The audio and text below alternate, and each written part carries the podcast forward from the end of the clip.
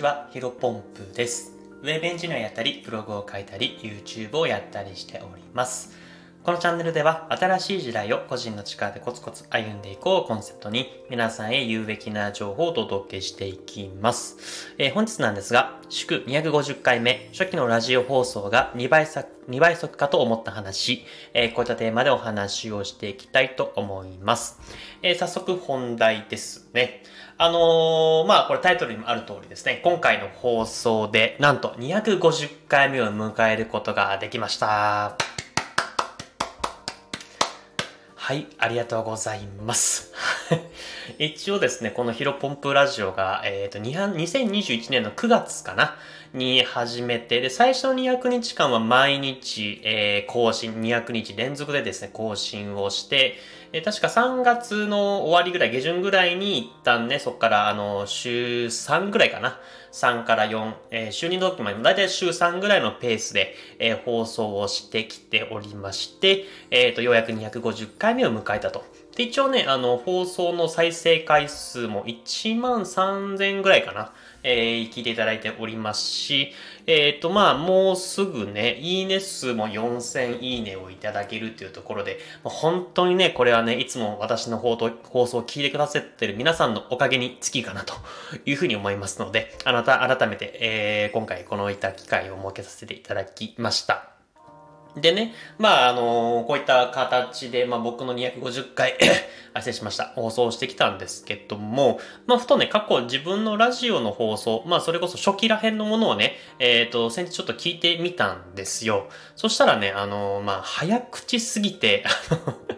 僕今一瞬ね、その再生した時に2倍速で再生しま、してしまってるのかっていうぐらいね、あの、勘違いしてしまったぐらい早口でね、ほんとね、あの変わったなというふうに思っています。まあ、今も結構早口な部分もあるんですけど、と、まあ、どうですかね。僕自身は聞いてて、まあ、そんなに不快というか、まあ、聞き取れるぐらいの早口なので、うーん、現在ぐらいのスピードで、まあ、もうちょっと理想はね、ゆっくり喋りたいなと思うんですけど、まあ、これぐらいでも全然いいのかなと思っています。ただ、あの、初期の方はね、ほんともう早くて、あの、こんにちは、ヒロポンプですっていう 感じで、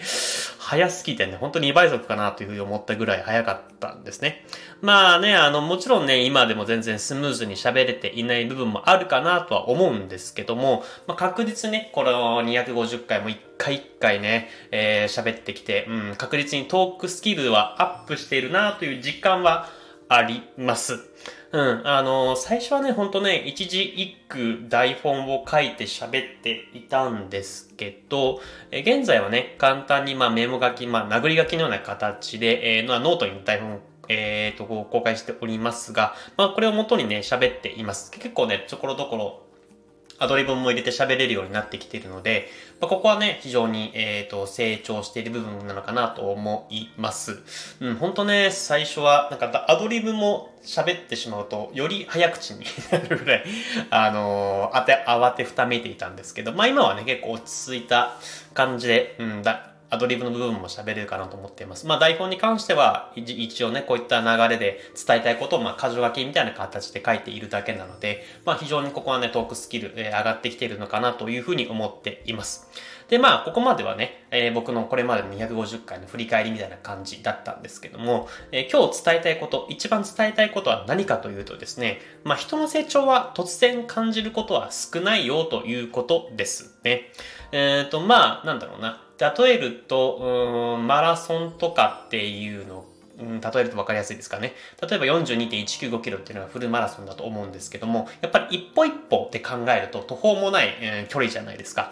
ただまあ、えっ、ー、と、ずっとね、一歩一歩着実に重ねて、えー、走っていくと、まあ、2、3時間経った後、えー、あ、そっか、2、3時間は無理ですね。えー、2時間目か、3、4時間経った後に振り返ってみると、まあ、4時、えー、42.195キロ、えー、走れている。まあ、過去の地点から、えー、考えるととても遠い場所にいるよ、みたいな感じが、これがね、人間の成長なのかなと思っています。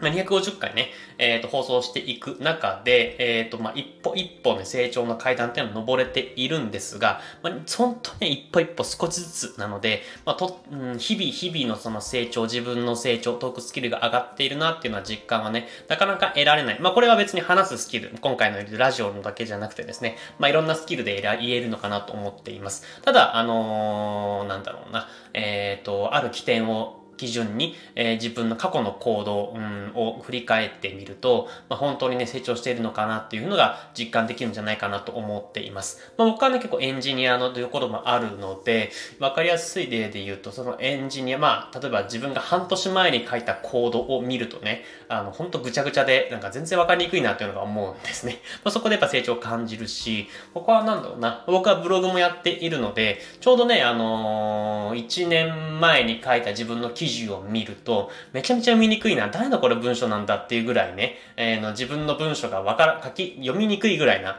あると思うんですね。で、結局これってやっぱり、えー、1年後、今から1年後を見た時も、えー、1年後の自分っていうのは今の現時点の僕を、うん、なんか変な文章書いてるなとか、変なコード書いてるなというふうに思うはずなんですよ。で、やっぱりそこはね、ただ、えー、今から1年後、えー、一歩一歩だった着実に毎日行動し続けるからこそ成長できるのであって、やっぱりその1日1日っていうのは、なんだろうな、大きな成長を感じることはないかなと思っています。まあ、なので、定期的にね、うん、こういった形で半年に1回なのか1年に1回、まあ、あとこういった250回みたいな感じでね、まあ、記念の数、えー、区切りのいい数で、えー、過去の自分を振り返ってみると、自分の成長を感じられて、まあ、モチベーションの維持、えー、低下はせずにね、モチベーションのアップにつながるってことも多々あるんじゃないないかなというふうに思いました。うん、まあ、今回ね、えー、こういった形、まあ、ラジオの自分の放送を過去を振り返ってみてね、改めて、えー、感じたことだったので、えー、皆さんの方にシェアをさせていただきました。まあ、引き続きね、あの、ラジオの話に戻ると、うん、話すスキルっていうのはまだまだな、だな、というふうに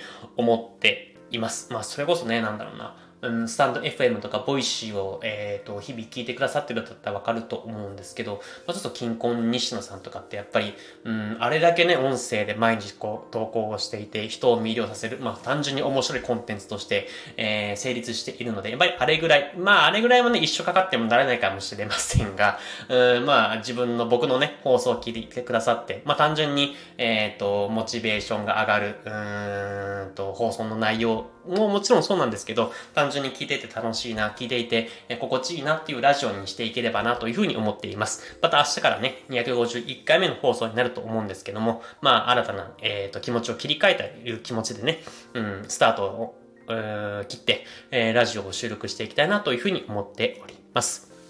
えー、本日の話は以上です。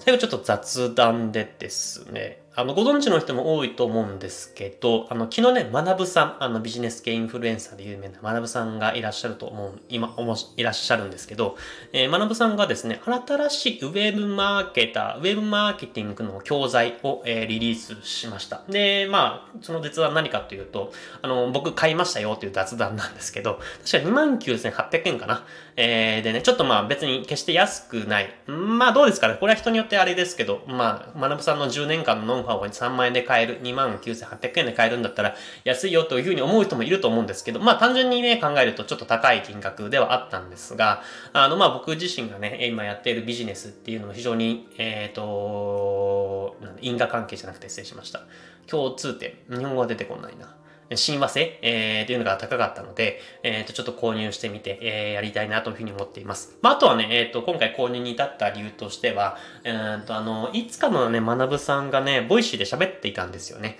何かしらビジネス系インフルエンサーが、まあ、こういったコミュニティとかカリキュラム何かしら運営するときには、第一期生になるとなかなかかなりのメリットがあるよという話をしていました。やっぱりね、先行者優位というところもあって、第一期生になることによって、より学さんの近い距離でね、えっ、と、学さんの価値観を得ることもできるし、まあ、ゆくゆくは、うん、なんだろうな。自分にとってプラスな出来をことがね、たくさん多いんじゃないかなと思っています。まあ、そうすると、マナプさんはコードビギンというカリキュラムを運営しておりましたけども、えー、現在そのコードビギンを運営している人は確か一期生というか、マナさんの直属の、まあ、弟子みたいな感じでね、活躍されている方が今講師を務めてらっしゃるので、まあ、別に僕が、えー、今、マナプさんがやっているウェブマーケターのコミュニティのリーダー、えー、講師になりたいということはあんまり思ってはおらずですね、まあ、あの、マナさんの近い距離でマナプさんのノウハウを、まあ、盗んでね、えー、自分の自身の、うん、コンテンツに反映させていければなというふうに思思って、ちょっと教材を買ってみました。まあ、あのー、7月中にね、完成予定というところで、まあ、もうすでに確か3個ぐらい教材があったんで見ているんですけど、あの、非常にね、あの、内容も濃くて楽しみだなというふうに思っております。えー、それでは、えー、本日の以上放送は以上とさせていただければなと思っております。えー、本日も新しい時代を個人の力でコツコツ歩んでいきましょう。それではお疲れ様です。失礼します。